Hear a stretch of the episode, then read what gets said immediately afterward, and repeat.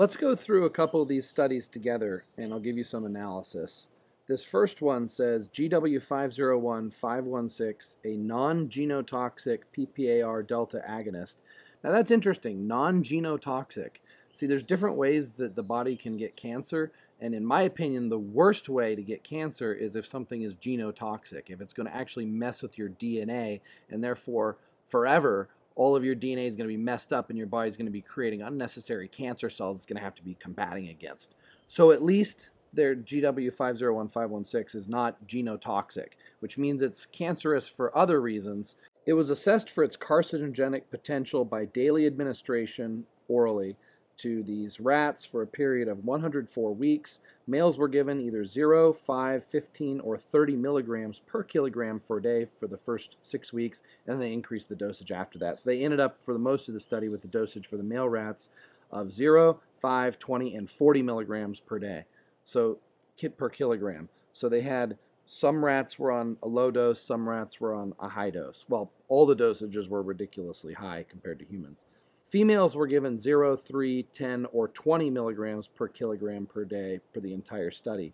GW produced test article related neoplastic findings in multiple tissues at all dosages, which means that there was tissue growth. They're not saying at this point whether it's cancer or not, but there was tissue growth all over the body as a result at the end of two years. Increased mor mortality was seen with females given GW at all dosage and uterine endometrial adenocarcinoma contributed to death in a high proportion of these animals. So it looks like the females are more vulnerable, even at the lower dosages, to the GW than the male rats were. Neoplasms considered test article related occurred in the liver at dosages of greater than or equal to 10 milligrams per kilogram per day. So that means that there was like liver cysts or liver growth that wasn't necessarily cancerous, uh, but there was cancer in pretty much every other part of the body. The urinary bladder, transitional cell carcinoma in males, given 20 and 40 milligrams per kilogram per day. The thyroid uh, cell adenoma, less than or equal to 3 milligrams per kilogram per day, and carcinoma in males at greater than or equal to 20 milligrams milligrams per kilogram per day. The tongue, the stomach, the skin, the Harderian glands, the ovaries, the uterus. So pretty much everything at super mega high dosages was riddled with cancer growth. In the second study, again with mega high dosages, they did 104 weeks. They did 0, 10, 30, 60, or 80 milligrams per kilogram per day. Survival was decreased at dosages of greater than or equal to 30 milligrams per kilogram per day, which means that it actually killed the rats at 30 milligrams or above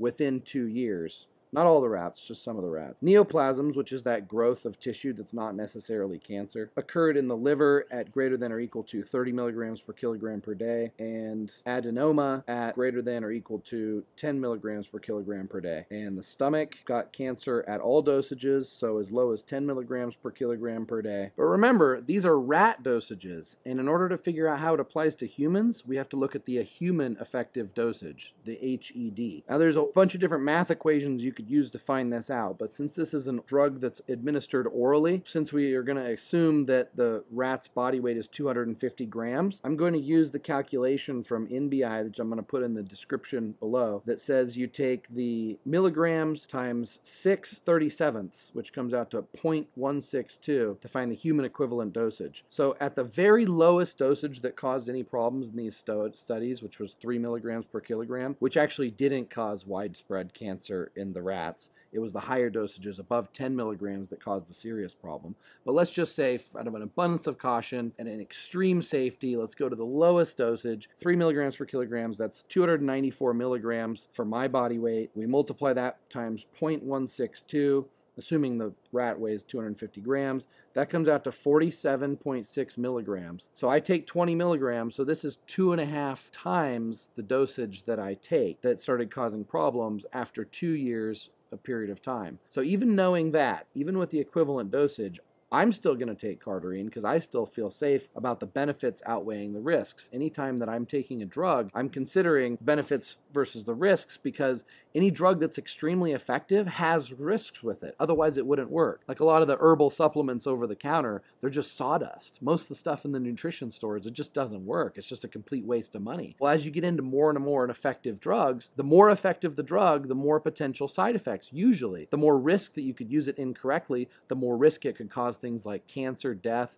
or serious bodily injury at irresponsible usages and irresponsible dosages. GW is an extremely powerful drug, and so it has extremely far reaching implications in the body as far as side effects as well. That's why, for my personal usage, I choose to cycle it. I choose to stay at 20 milligrams per day, and doing that over the last 10 years, I still don't have cancer. Neither does anybody I know who has been using it for that long and we could go on the forums. If someone had died from cancer from GW, we would know it by now because people have been using it for 10 years. And I bet there's someone out there who's used it at a mega high dosage chronically for a very long period of time.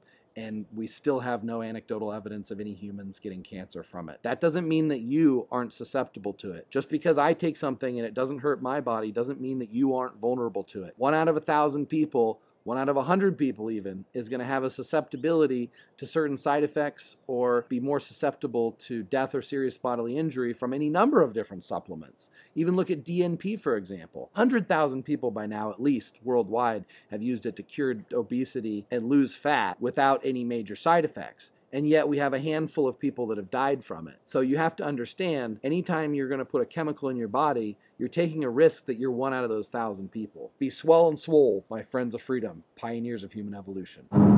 If you're not already subscribed and you don't want to miss out on cutting edge content on the daily, hit the subscribe button.